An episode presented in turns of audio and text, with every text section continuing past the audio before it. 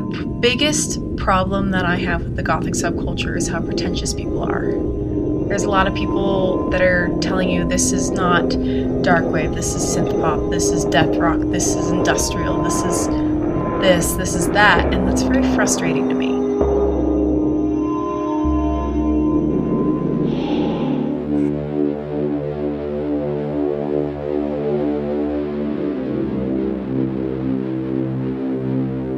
DJ Scott Durand.